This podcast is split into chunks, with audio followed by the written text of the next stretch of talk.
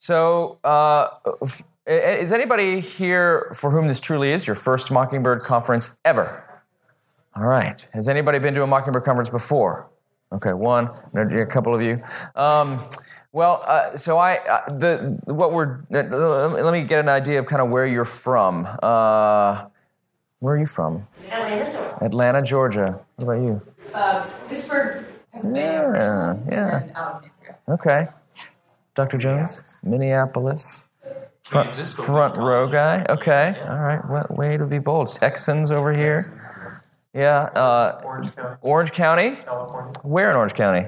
Uh, uh, Lake Forest. Okay. I lived in Los Alamitos and Huntington Beach as a child, Oh, wow. and then they they ran us out of town. Oh, you got your. Yeah, I know. Thank you. Thank you very much. Very appreciated. So now I can look. I can look less uh, addicted to my screen. Uh, so, and in back row, where are you guys from? Okay. Brooklyn. All right. Well, thank you for making the trip. Really, really appreciate. It. And and you, Houston. All right. Where do you go to church? If you do, not judging. Oh, you do. What do you do there? I'm the youth guy. Okay. How long have you been there? Uh, I am uh, just shy of a year now. Okay. All right. Well done. Way to go.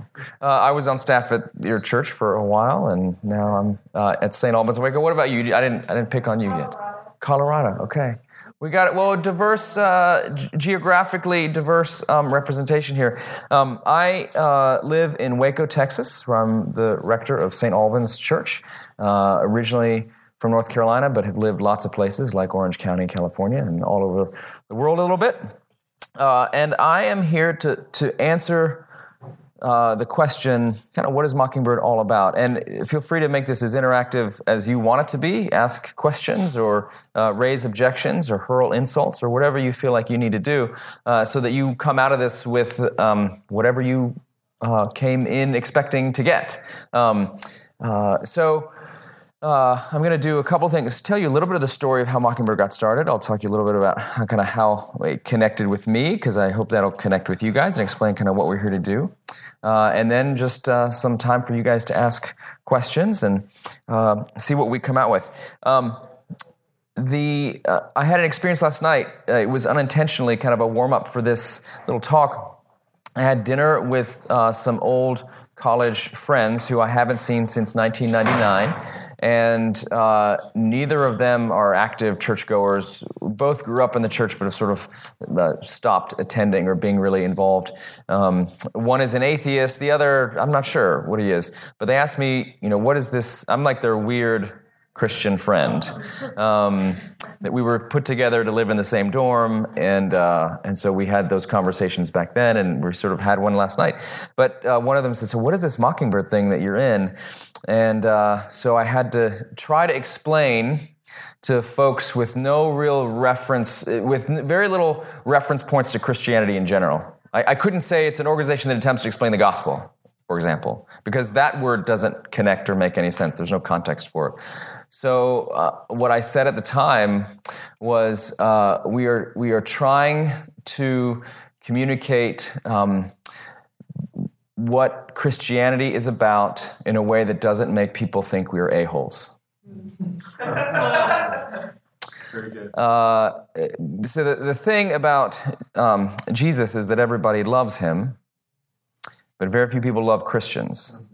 And so there's kind of a disconnect there, and, and that's so that's I think part of what Mockingbird is trying to do. But so let me um, let me uh, begin uh, by saying I think uh, what we are not, and then what we are. Um, many people find Mockingbird because they're interested in pop culture and theology. They want to know what is a Christian understanding of Kanye West, or what is a Christian understanding of Westworld, or what is a Christian understanding of the Beach Boys, or whatever else Dave is into this uh, month or his whole life. Um, and so uh, that's, but that's not what it is. Some people think Mockingbird is just about uh, sort of a maybe an intellectual, uh, slightly posh version of Christianity. Uh, you know, uh, there's a lot of New Yorker references. Uh, we may pepper blog posts with references to philosophers you haven't heard of. So people might think it's that. Um, But that's not what it is. Some people might think it's, um, you know, looking around uh, the room today at the conference, um, that, it's, that it's kind of about a community. It's a community of people, uh, a community of white people. That's a joke. Um, uh, we're, we're working hard uh, um, uh, I'm I'm the third brown speaker today. Half, I'm half brown, uh, Dave. So I think we're we're doing better. Um, so uh, it's but it's not just a community of people um, that like together and talk theology. So that's not; those things are not what Mockingbird is. Those are those are sort of you're touching a part, maybe. Uh, there's some some truth to those things, but but that's not what we are here for. We're here because of a message. Uh, we are here because um, the folks um, like uh, Dave and JD and Nick Lannon and Sean Norris and folks over 10 years ago realized, like I said, there was a big disconnect between how we had experienced the grace of God and this really incredible figure of Jesus, who, as Sarah Condon talked about this morning, um, invites um, a, an awful person uh, to come down from his tree, and instead of throwing the book at him and telling him the consequences of his actions, um, uh, loves him. And so that's who Jesus is, and yet most people don't experience church that way at all. And so there was a desire to try to communicate this because this message is something that we have found personally, and I can speak for myself, personally transformational and important and significant. And, uh, and so we wanted to, to communicate it. Because the thing is, um, if you do survey after survey, people think that Christianity uh, um, is about two things. Uh, you ask people that like what words come to mind when I say Christianity or when I say Christian. People always say two things: uh, this judgmental mm-hmm. and hypocritical. Yep. And so this is our, we have a brand issue. because that's not what Jesus was about, and that's not what he was like. And so, really, uh, there was no grand plan for Mockingbird. It was just we like these ideas. We want to talk about it. Um, and it, it, at the beginning, it was uh, Bible studies and uh, almost sort of like a like a, um, a, parish church ministry that happened to have a blog and some small groups and stuff like that. Um, but because Dave is so deeply antisocial and off-putting. That didn't work. Um, he's really best behind a computer. That's really where he should where he should stay. So uh, you know this this thing began to grow and spread. So with this trying to communicate this message and communicate it in a way that connects with people. So uh, if you've read the Gospel according to uh, Peanuts, um, or if you've read Soren Kierkegaard, or you um, know anything about trying to communicate religious truth to people, you know that you can't start with religion. Because the second you start, the walls come down, the, uh, the doors shut. And so you kind of have to start where people already are. You have to start with what people are interested in, you have to start with real life, you have to start with um, what people are talking about. And, and this was this came about so this was this this was the idea. We have this message which i'll get to in a second and we have a means of communicating it that we hope is a little bit um, that connects with people um, in a real way. And but not con- not in a contrived artificial sort of sense. Uh, dave actually does love guns n' roses elvis presley and the beach boys. Uh, paul zahl really does love the worst movies ever made. Um, i asked him once what is the you know what's the best movie paul? And he told me, and I think his answer changes weekly. Um, but it was that it was some uh, uh, John Goodman um, matinee. It, matinee. Yes. Do you still think it's the best movie of all time? Without question. Okay. So, so I like I went to order this movie because you know the dean of my seminary said this is the best movie of all time. So I ordered. It's only on VHS. on eBay, like first red flag. Um, but so th- these are things that uh, we actually like, and we see these connections there. Uh, and by the way, this using these kinds of illustrations to connect what we would say is religious truth or ultimate reality, to connect these to people's lives, using illustrations. It's not a trick. It's not a parlor trick. It's not sleight of hand. This is what Jesus did all the time. Jesus very, rarely do we have records of him quoting scripture. Occasionally, but usually he said, "The kingdom of God, religious truth, life." in reality is like a guy who was digging and he found something buried in a field. It's like a guy who bought a vineyard. Or it's like a lady who uh, lost a necklace of coins. You know, he just was using things that people understood from their daily life. He didn't begin up here, he started down here. So this is we start with stuff we know and we start with stuff we love. So that was kind of the, the method or the, the, the medium, sort of, but the message itself, uh, um, I, I want to talk a little bit about uh, here. Um, if you have been reading the blog or reading Mockingbird books, the fact that you have spent time and money to come here means, in some sense, what we do or what we talk about has connected with you. You found something there that helped you, or gave you an aha moment, or helped you understand something about your life that you hadn't previously. Maybe. Maybe you're just here because you lost a bet, um, or a friend dragged you.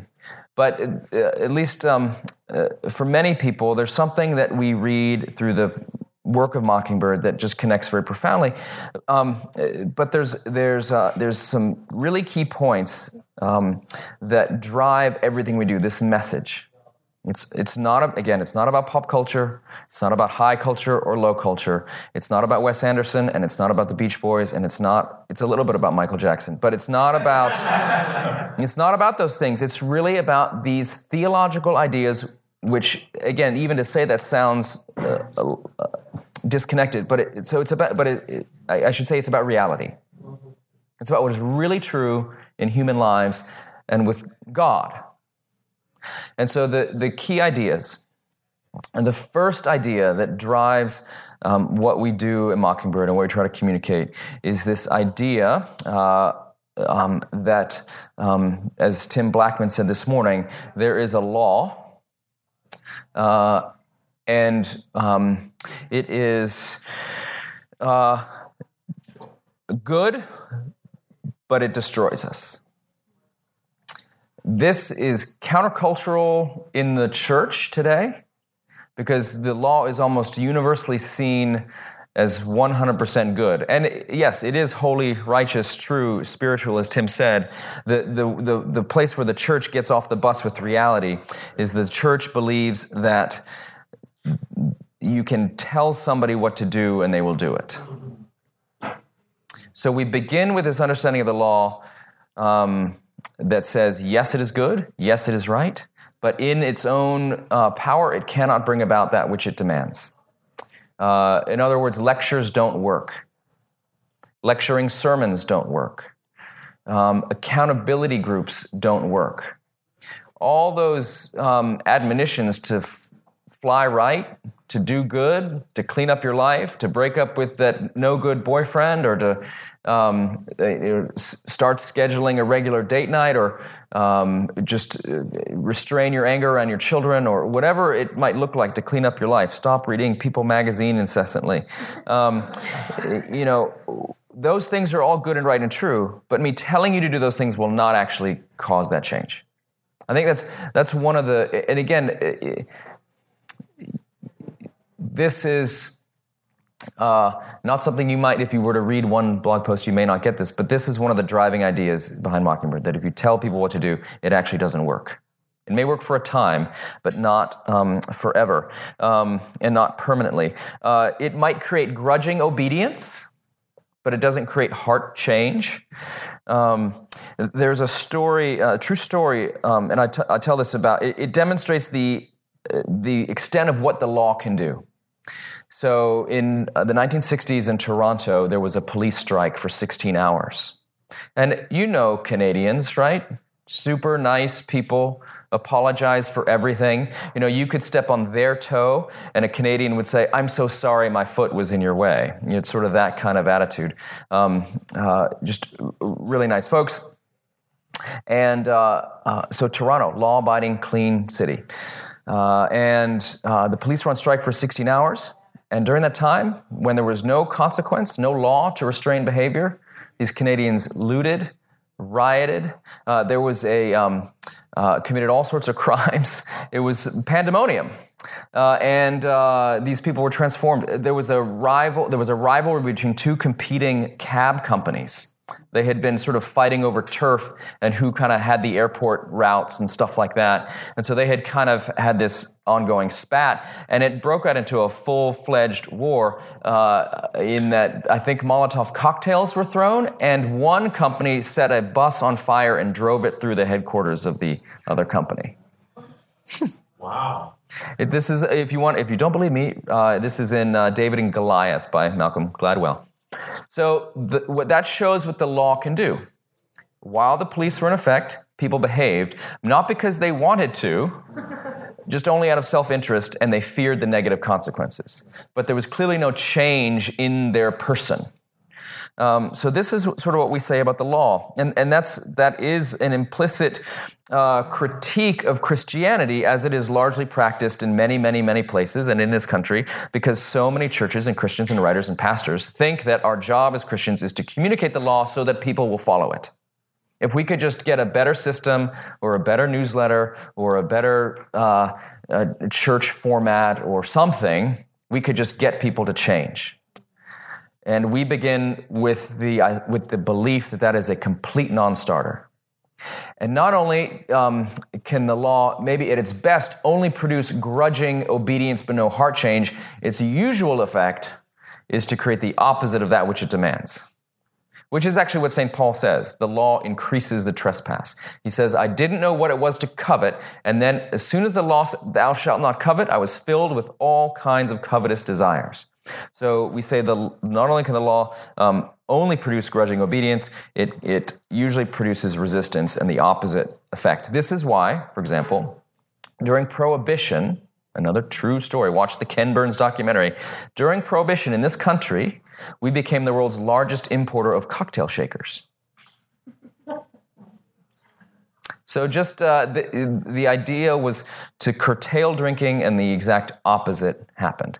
And I think in many ways, American culture on alcohol still reflects our relationship um, uh, through that um, rather disastrous social policy. So, the law can't create what it demands, and it usually just provokes a reaction. So, that's the first kind of idea that mocking, that drive, you know, what's, what, what, what drives us. The second thing is an idea about human beings the, the will. You've seen these bumper stickers, low anthropology.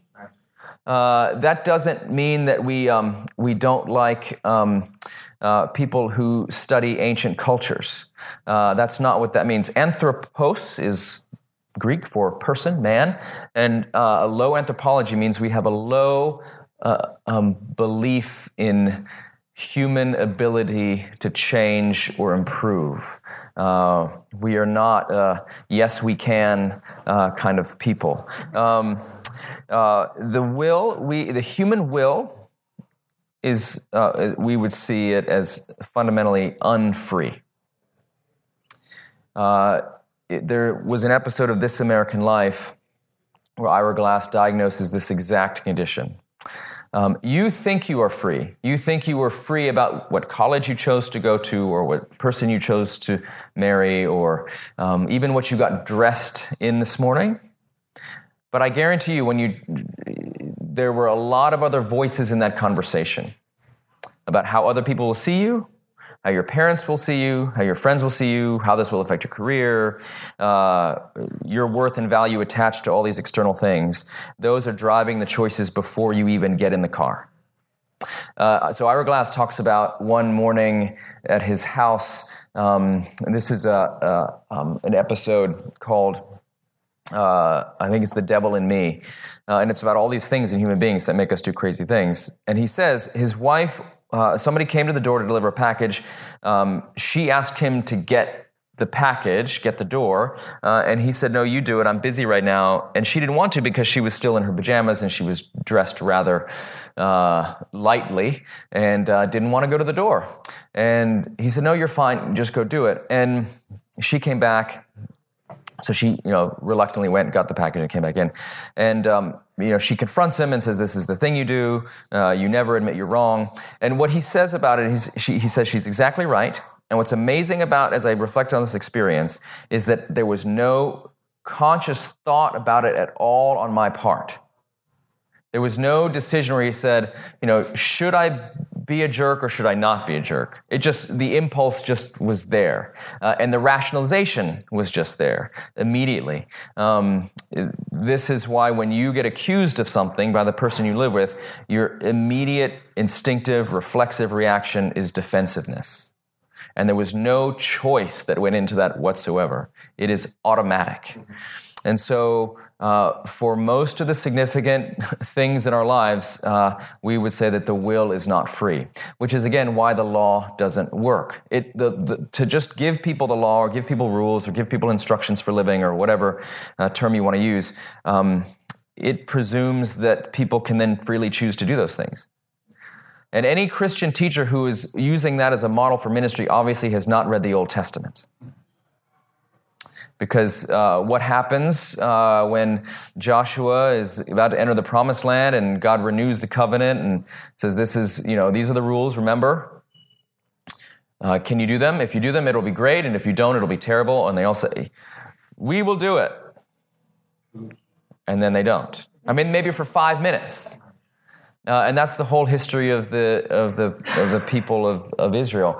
But they shouldn't have been surprised because if you go back and you look at when the law was first given to Moses, those tablets, um, what's the first thing that people do? As Moses is up on the mountain talking to God, clouds, lightning, thunder, the physical, visible manifestation of God, which you and I have never seen. And yet, when they were right in front of that, what were they doing? They were making a golden calf. They were breaking the first commandment as it before the ink was even dry. So this is the history of the law. So that we would say the will is not free. Uh, Paul Zahl likes to quote Stephen King's idea of the boys in the basement. Uh, um, there, there are things deep in our subconscious. Um, uh, however, you want to understand your theory of the mind, there are things in us that make us want to do things that are not in our own self interest. We sabotage our relationships, we sabotage our lives, we go back to this same behaviors that have not worked in the past. We know that there is a thing we could do to change our life and make it better, and we are paralyzed and cannot do it. Even though we know what the conversation we need to have is, we just won't do it. Um, so the will is not free. Um, Mockingbird will talk a lot about just kind of trying to be honest and real about the reality. And, and there's a lot of Christian organizations that I think don't go deep enough into the darkness of the human condition. They don't diagnose the problem fully um, because it's, it's dark down there. But we, we do at Mockingbird want to talk about uh, sex and substance abuse and greed and eating disorders and mental illness and suicide. Um, so there can be there's sometimes a dark uh, thread running through Mockingbird's writings and conversations, but that's because that's where many of us live. Uh, I just heard Dave reference a Mockingbird conference happened in Charlotte, Charlottesville a few years ago, at which R.J. Heijmen, last night's speaker, gave a talk. And uh, the conference was about suffering, and RJ spoke about suicide. And he just began by saying, you know, how many people here have had a direct um, uh, connection with somebody, either in their family or a close friend who's committed suicide? And about 60% of the hands went up. Uh, so this is not a rare thing. Uh, and and what, what happens every time, uh, not every time, but usually when there is somebody who ends their own life, uh, people are shocked and surprised because everything looked great on the outside. And so what we're trying to do is to talk about that stuff before it gets to the point of utter desperation uh, and hopelessness. So uh, the law, telling it will not make people do it. The will is not free, and that manifests itself in all kinds of behavior. Um, and then uh, the third thing, having said the law can't change people, so that people aren't free, well, when, what is the good news? The good news is that for every human being who is under the law and who is unfree, God looks at that human being and says, I love you. Past any sort of reason, past any sort of uh, rationality, God is a vulgar fool because he loves people who will betray and transgress over and over, but is determined to do so. That's God's MO. Um, it's not mine. That's not how any relationship I'm in works, not 100% of the time. but this is how God works. Um, what this, um, you'll hear therapists use this phrase a lot, and I think it's a it's a it's a, a good secular way of putting uh, what we are talking about here and how God sees people.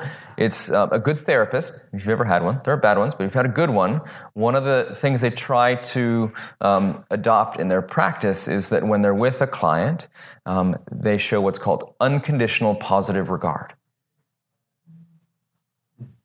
Whatever you come into my office to tell me, as you're sitting on that couch or chair across from me, whatever crazy stuff comes out of your mouth, you know, you like to cross dress and um, make matching outfits for your hamster.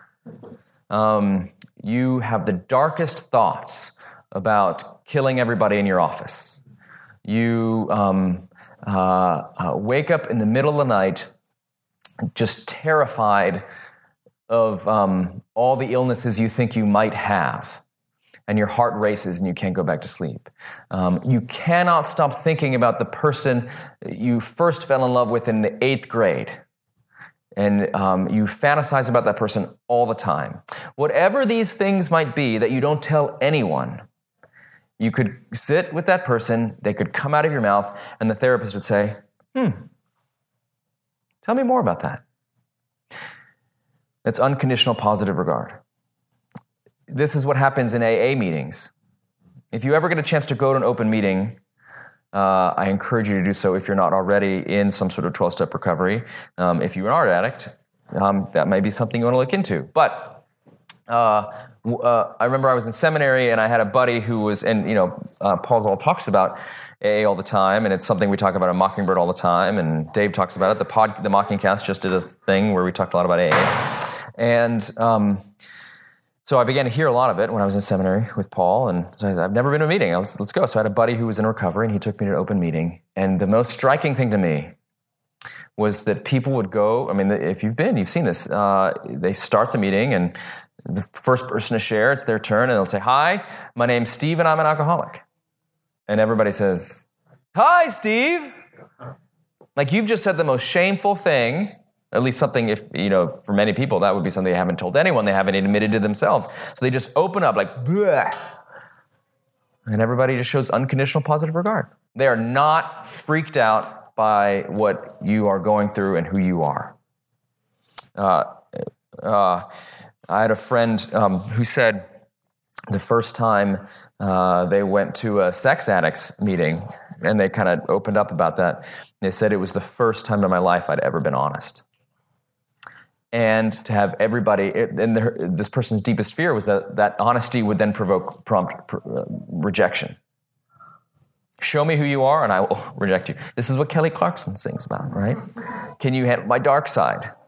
Everybody's got a dark side she says. We all like to pretend like we don't but she says we do. And, and can you can you handle it? Will you still love me if i show you who i really am? So this is what Mockingbird tries to communicate. This is the message. Over and over and over again, we try to say, as, as Sarah Condon quoted me last night, I mean, I think this is a good summary of it. People are bad. We are acting out, driven by all kinds of forces we can't control. Um, we are broken.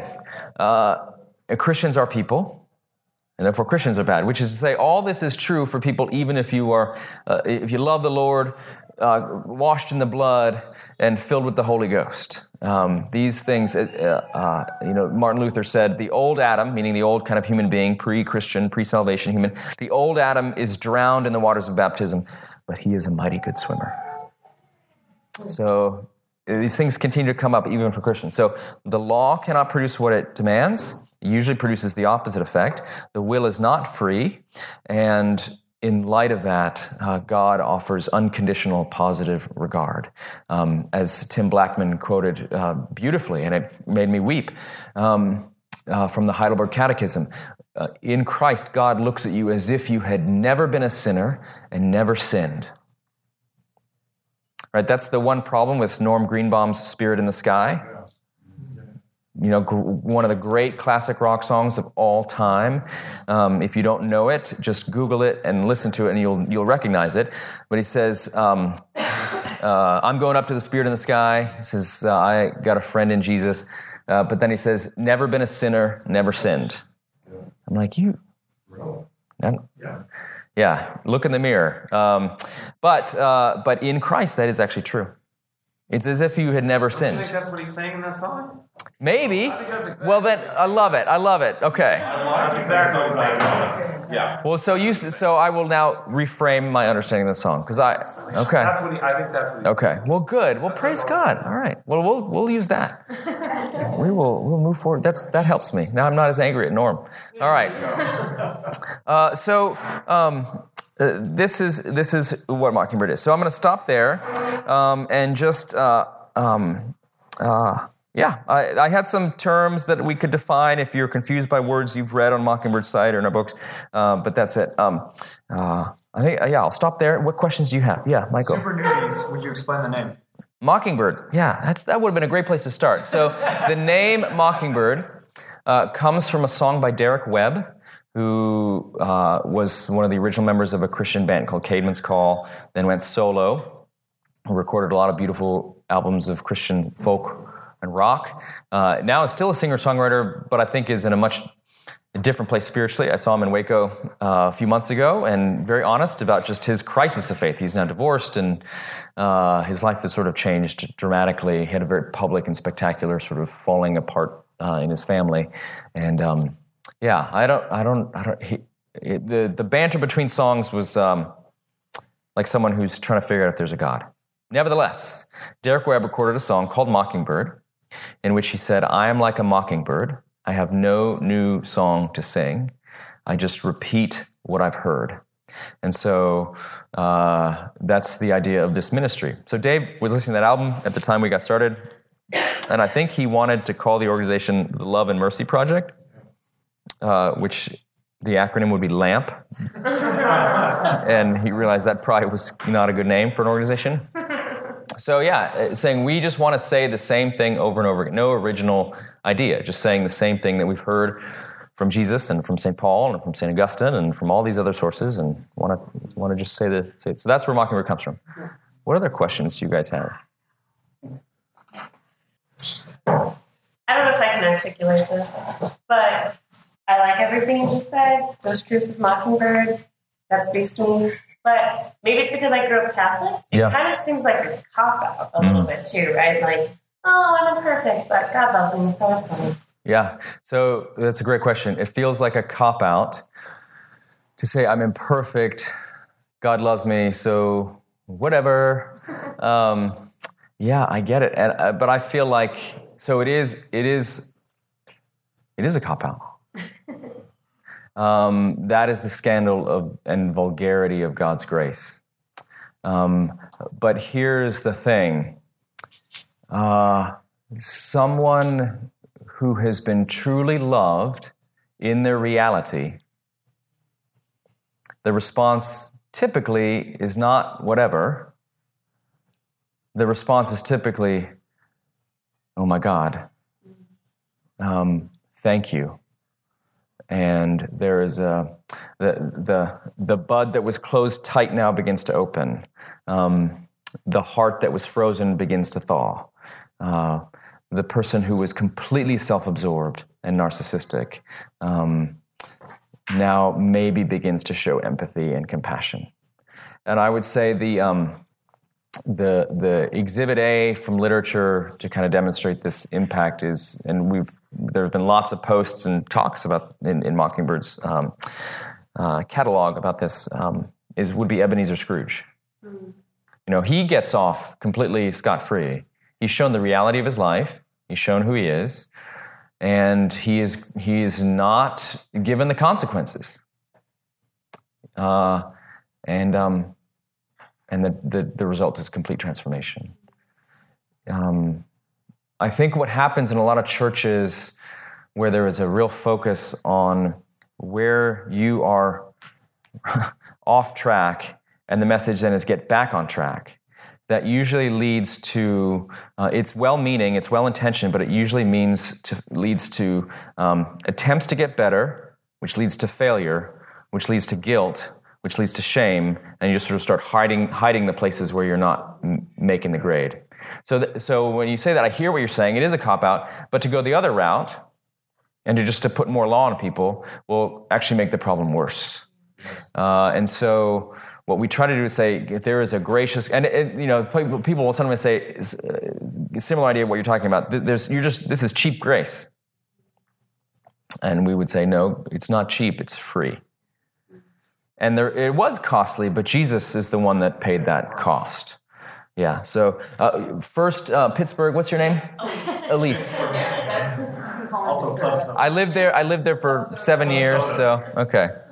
Um, so I, I've drunk the juice. I love everything about Mockingbird. Uh, but where I'm kind of coming up short is, you know, in, in scripture it says it was good. God created it good. Yeah. We were made good. Yeah. Um, how do we hold that intention? What's the speak to that? Yeah, great, great question. So, what do we do with the fact that so at Mockingbird we're always saying everybody's bad, everybody's terrible. Uh, um, Just good. To uh, yeah, which is good. To, good. To, it's good to be honest. Uh, but how does that fit with in the biblical narrative that people are originally good? Uh, and I would say I don't see a conflict in that. I feel like, in, in some sense, Christianity is, I, I would like to say only, but I'm not enough of a student of world religions to make that exclusive claim. But I think, let's at least say we can say Christianity is um, uh, one of its, I think, unique uh, insights. It begins in its understanding of the world, going back to Genesis, begins with an understanding of the world and of human beings and of creation that is good. And then there's a, a, a, turn. Uh, if you read other creation stories, origin stories of the universe and human beings, they begin with a depiction of the universe in which sin and narcissism and self absorption is already present. So, a lot of creation stories begin with this idea that there's some sort of conflict among deities. So, There's already fighting. There's like soap operas in heaven, uh, jilted lovers and love triangles and co- power struggles. And somehow, so I think uh, I would say Mockingbird affirms the Christian story that we begin good. And that's why um, uh, we can talk about the bad, I think, in some sense. So there is a Christian understanding out there that would say, and you'll hear preachers and books that say, you know, I don't believe in original sin, I believe in original blessing. And they'll point to Genesis 1 and 2, pre Genesis 3 fall, and say, God created everything and said it was really good. I would say yes, but that misses the whole story, um, the, the, the, the turn, the, the plot twist. Um, so we would try to say um, uh, the, the, uh, the, the reason human beings are in this kind of pain and mental anguish and dark place is because there is that our, our, our origin story. We were good. There is a, a, a memory of Eden. There is some, there's a sense in which we know it shouldn't be this way, and so we would affirm that. And so let's so that's that's why it hurts so much when we are hurt and we hurt others. So um, I don't know if that helps, but Sounds like reconciliation. yeah, yeah, yeah. I mean, I think I think so. Um, yeah. Wow. I think the only thing you can say It was her turn, Leslie. Go ahead. my wife. So, thank you. Um, I'm a literature teacher and I like the Ebenezer Scrooge. I also teach Everyman. Mm-hmm. And I think that play has a step that, that the public thing is missing. In other words, Everyman, death comes for him. I've got to settle my accounts. Oh my gosh, who'll go with me? Nobody. Of course, good deeds is a little bit. But, but um, what he has to do is to recognize that his life has been not good Mm-hmm. and then he puts on the cloak of sorrow. Mm. And so I think there's an oh, there's an aha moment to recognize, Mhm. and then you're sorry. Mhm. So, so it's like people are bad, Mhm. and then Jesus saves us, but in between there is the aha and the I'm sorry. And I would say yes, but uh, I think because the I, human beings can we can get kind of wrapped up in the chronology of those events. So and, and turn them almost even if it's not the intention, turn it into a condition. A condition, like you are forgiven if you're sorry enough. You are. No, no, I think everybody's forgiven. Yeah, yeah, okay. So every yes. To, to Yes. Yes, I think that's right. Yes. uh, then you have to go, Yeah. I haven't been so good in this area. Yes. And I'm sorry about that. Yeah. And no, I think everybody's forgiven. Yeah. Oh, yeah, great. And, and so I'm not directing those, these comments at you in particular, but I do think there is often a narrative in the church uh, that would take kind of that moment of sorrow, that moment of realization that Michael Jackson, I'm looking at the man in the mirror, uh, and I'm gonna, I'm gonna make a change. Right. They make it into a work, and they want everybody to have that experience. Unless you've had that experience and had it enough, unless you, unless you, you have to have groveled enough in order to be forgiven.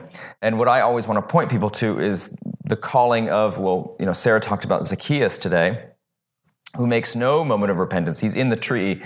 The, the repentance comes after the acceptance. You, but you also see this with Matthew, the calling of Matthew, Levi, the tax collector. He is in his tax collecting office, cooking the books, doing whatever, extorting uh, and using the power levers at his control to exploit people. He is not having a crisis of conscience as far as we know. Jesus just sort of walks into that den of iniquity and says, Follow me. And there's a great Caravaggio painting. What? But he says yes. And he says yes. Yeah, he says yes. But my only point is, um, and this is again not what you are saying, but I, I do think it's important to I just, uh, you know, as we're recording this and kind of talking about these mechanisms of God's work in our life, uh, there's so often a desire people have to, to, to sort of want to say, yes, but you, you have to receive it though. Um, and the, the, the sort of analogy that um, we used to describe this thing, and it, I think some I can't I forget who wrote it. Maybe it was Rod Rosenbladt or some other kind of mockingbird writer or speaker in the past. But the idea of the human condition, metaphorically, we described as a person who's drowning in a stormy sea, and a boat comes up and throws a life preserver, and you grab the life preserver and are pulled to safety. And then you get on the deck of the boat, and you're like, "Did you see how I grabbed that life preserver? the way the muscles in my arm were rippling and shining in the dramatic lighting of that moment. Um, it's to totally miss the point. And you know, it's it's it, to grab onto something so you don't die. It's not a work. It's not a contribution. It's not something to feel like dude, look at look what I did. Um, so I think that's the kind of uh, yeah. I think for I would like to say people do have a moment of realization, that moment of sorrow, and and that is a real thing. I think where other people take that off track is when they say they, they, turn it into something that we have to do in some sort of formulaic sequence of events. Um, and the other um, thing that I would say to go even a step beyond that is. Uh, and this gets to one of the terms I wanted to describe or, and define, because these words do get thrown around in Mockingbird sometimes. The words monergism and synergism. Monergistic action of God or synergistic action of God. Synergistic is a buzzword in corporate America that people know. It's things working together. Um, monergistic is um, the. It's not that. It's one unilateral action. There's no cooperation whatsoever. And Mockingbird is going to want to land on the side of when we talk about how we understand our relationship with God, it's a monergistic action as, we, as we think about salvation. Uh, it's justification, sanctification, all those theological words. It's God doing this. And, and we say we're on solid, and it, there's a huge effort and desire in the churches and uh, Christian spheres today to talk about cooperation with God. And it's not a new thing. It's, and, and, and I get it. I get it, and I can quote the proof texts to you just as well as you could quote them back to me. But what we want to say is um, oftentimes, because human beings, as Calvin said, human heart is an idol factory, which usually makes we like to worship ourselves. When we start talking about cooperation with God, God takes a minor supporting role, and your spiritual growth is all up to you. That's how it feels in practice. No matter how much you might want to talk about 50 50, or maybe it's even 90 10. God and your 10%. Because the 10% is what I control, that's where all my mental energy is focused. Driver's ed teacher. What? God's a driver's ed teacher. God's a driver's ed teacher. Say more. What do you mean by that? Well, he's sitting in the passenger seat Yes. trying to help Right. you out. Right. Yeah, and so, and, some people would say with Carrie uh, Underwood, you know, Jesus take the wheel. We would say more than that. Jesus is driving and you're in the trunk. Right. You know, maybe you're in the back seat. We'll give you more light and air. Uh, we because if we're in shotgun, we kind of always want to take the wheel back. Um, God's action is is monergistic. So, and the the scripture that we would point to in this is from Saint Paul, where he says, "You were dead in your trespasses, and Christ raised you and made you alive." This is not the I, the Christian understanding of salvation is not you know someone who is, yes, sick, ailing, on life support, in ICU spiritually, and they get better because they take the medicine. The idea is you are dead.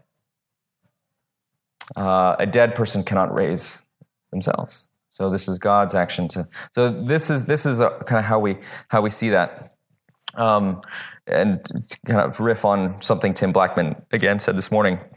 Um, Luther said when asked, "What do we contribute to our salvation?" He said, "Sin and resistance."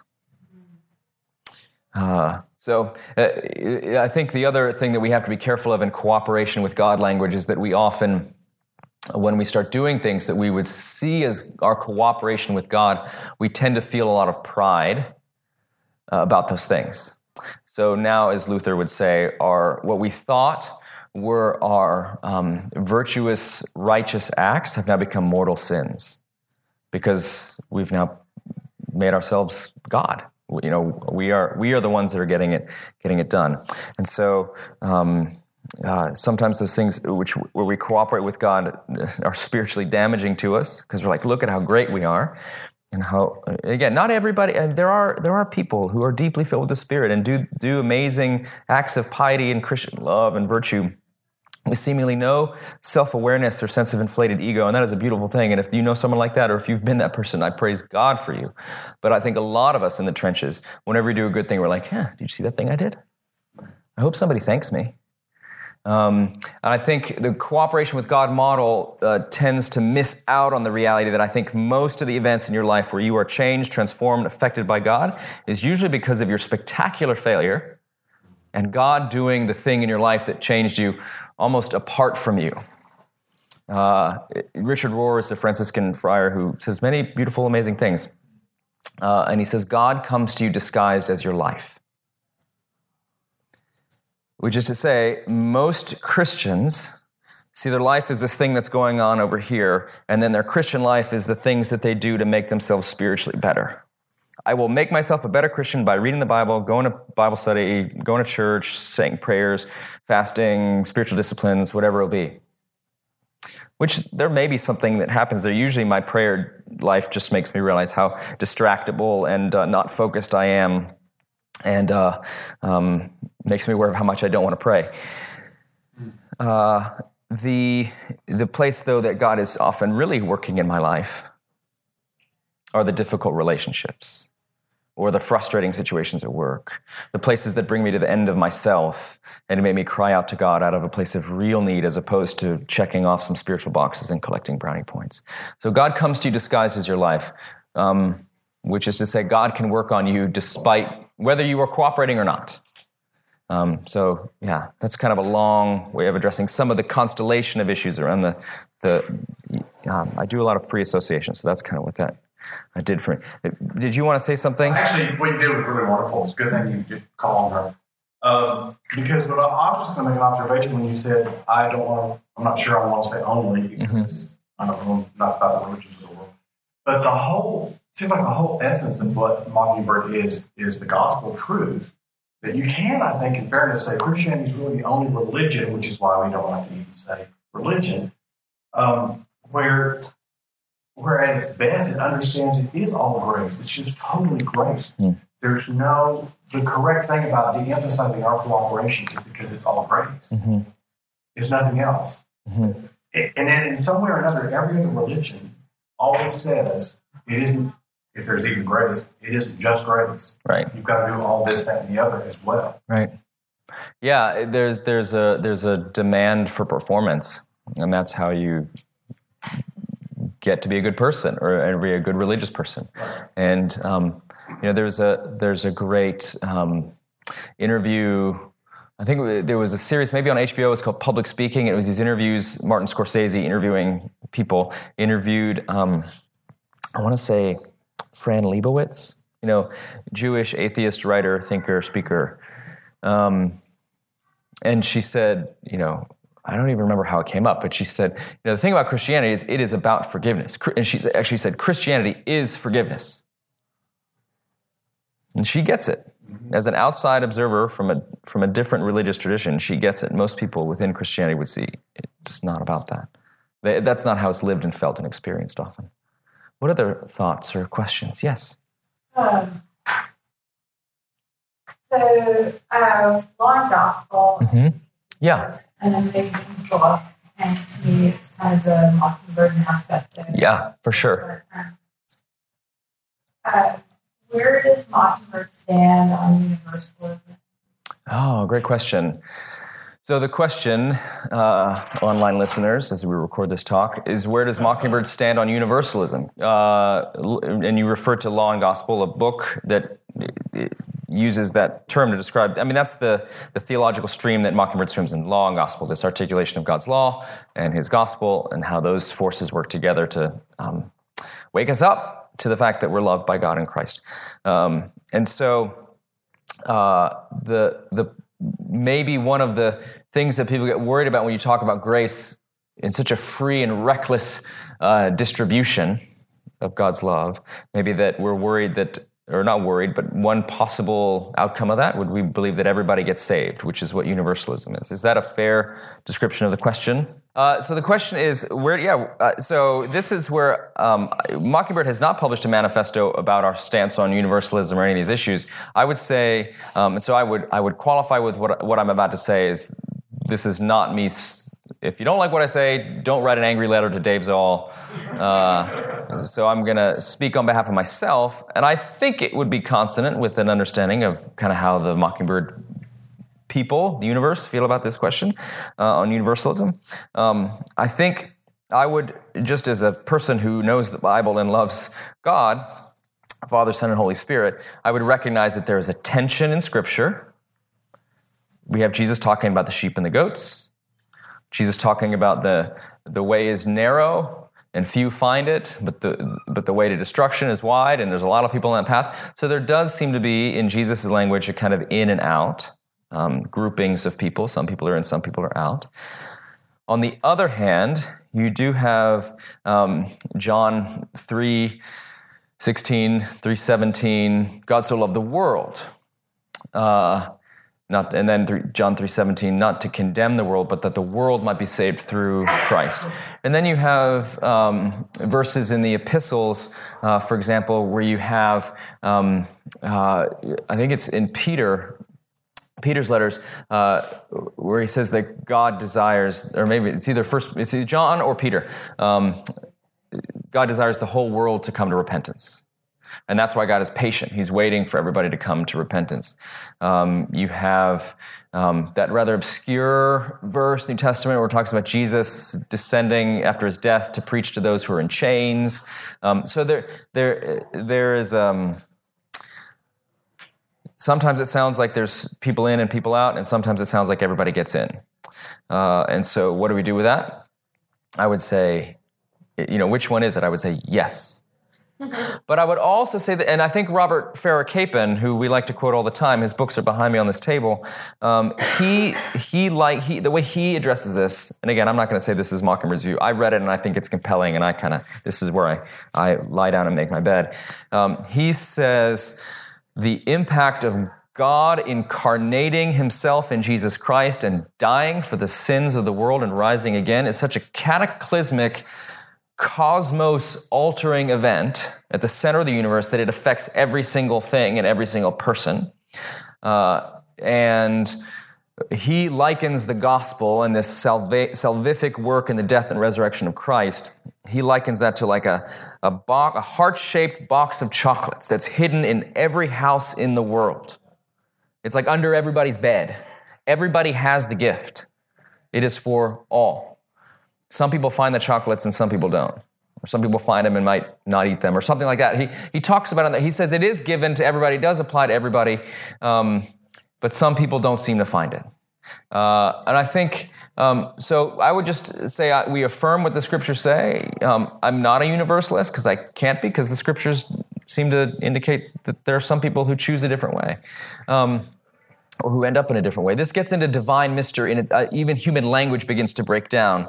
Um, I would read C.S. Lewis's The Great Divorce here on this one. Um, uh, but I would also say that, uh, and I, I would be comfortable, I think, saying this on behalf of Mockingbird, we, we kind of want to be universalists because we want everybody to be in. And, and if there's ever a question about someone in or someone out, I always quote that old hymn there's a wideness in God's mercy. And in Jesus' own ministry, he always seemed to be trying to make the doors open even wider to as many people as possible as, a trying, as instead of trying to close them down. I think when he talks about the wide and narrow way, you know, narrow is the way that leads to salvation and wide is the way that leads to destruction, um, I think he's not saying you have to work really hard and be perfect to get on that straight and narrow path. I think he's saying that the path is so um, repugnant to people because the Christian path is one not of human achievement and striving and performance uh, uh, and uh, works righteousness in a sense. The Christian path is one of giving up and yielding, and people don't like it, so they don't want to follow that. People like the path of achievement and work. What were you going to say, No, Stephen? Gonna, do you remember? Uh, I'm going to remember uh, Capon's uh, parables. One of the parables books where he, it's parables of judgment. I think uh, King's son's wedding, uh, and, and it was the the end before your outness of Yeah. the gospel that you're in. I, I mean, I was thinking about that one. Yeah. So the par- well, is, are you talking about the parable of the wedding feast? Yes, wedding. Yeah, everybody is in the wedding. You know that that's a story, and, and It's so weird. yeah, Weird. people are invited. Nobody comes, so they send. So the vineyard owner or the king says to his servant, "Go out and get everybody that's uh, just loitering by the side of the road. Pick up all the hitchhikers and deadbeats, as well as the commuters and the Type A's." He says, "The good and the bad." Just bring them all in, and everybody gets in. And then at the end, there's a guy there without a wedding garment. And the king goes up and says, Friend, why don't you, know, how'd you get in without a garment? And Capon talks about that and just notes that the, the grace is that he was invited, the grace that he's in, the, you know, he's, and the, the further grace is that he's even given a chance to say, Oh my gosh, you're right, I, forgot, I came in the side entrance, I came in the catering entrance, and I missed the handing out of the free wedding garments on the way in. Um, but he says, Friend, how did you get in? Without a wedding garment. And it says the man was speechless. So he, he's given a chance to correct the thing. And he doesn't want to. He wants to he wants to be in there with his own clothes. Yeah. He wants to be judged on his own merits. And so the king's like, okay, you got it. But just as, But he's in. yeah, but just a study of that parable changed the way I relate to non-Christians. Because they might already be in. Oh, they're in. Yeah, they're loved by God. I Yeah, mean, I just start there. yeah, yeah. They're in before they're out. That's that's a great way to put it. What other? Th- I mean, I'm not sure how long. When are we supposed to end? It's been an hour. What what what's the schedule here? Okay. All right. So uh, I guess we're done. And if you have more questions, you can talk to me afterwards. Uh, let's pray. Dear God, thank you so much for all that you have given us, especially the unconditional positive regard in Christ that we have. Amen. All right, y'all. I don't know if you're the amen. The door slamming was well timed. So thank you. Thank you very much. I understand so much better. Well, good. That's that's.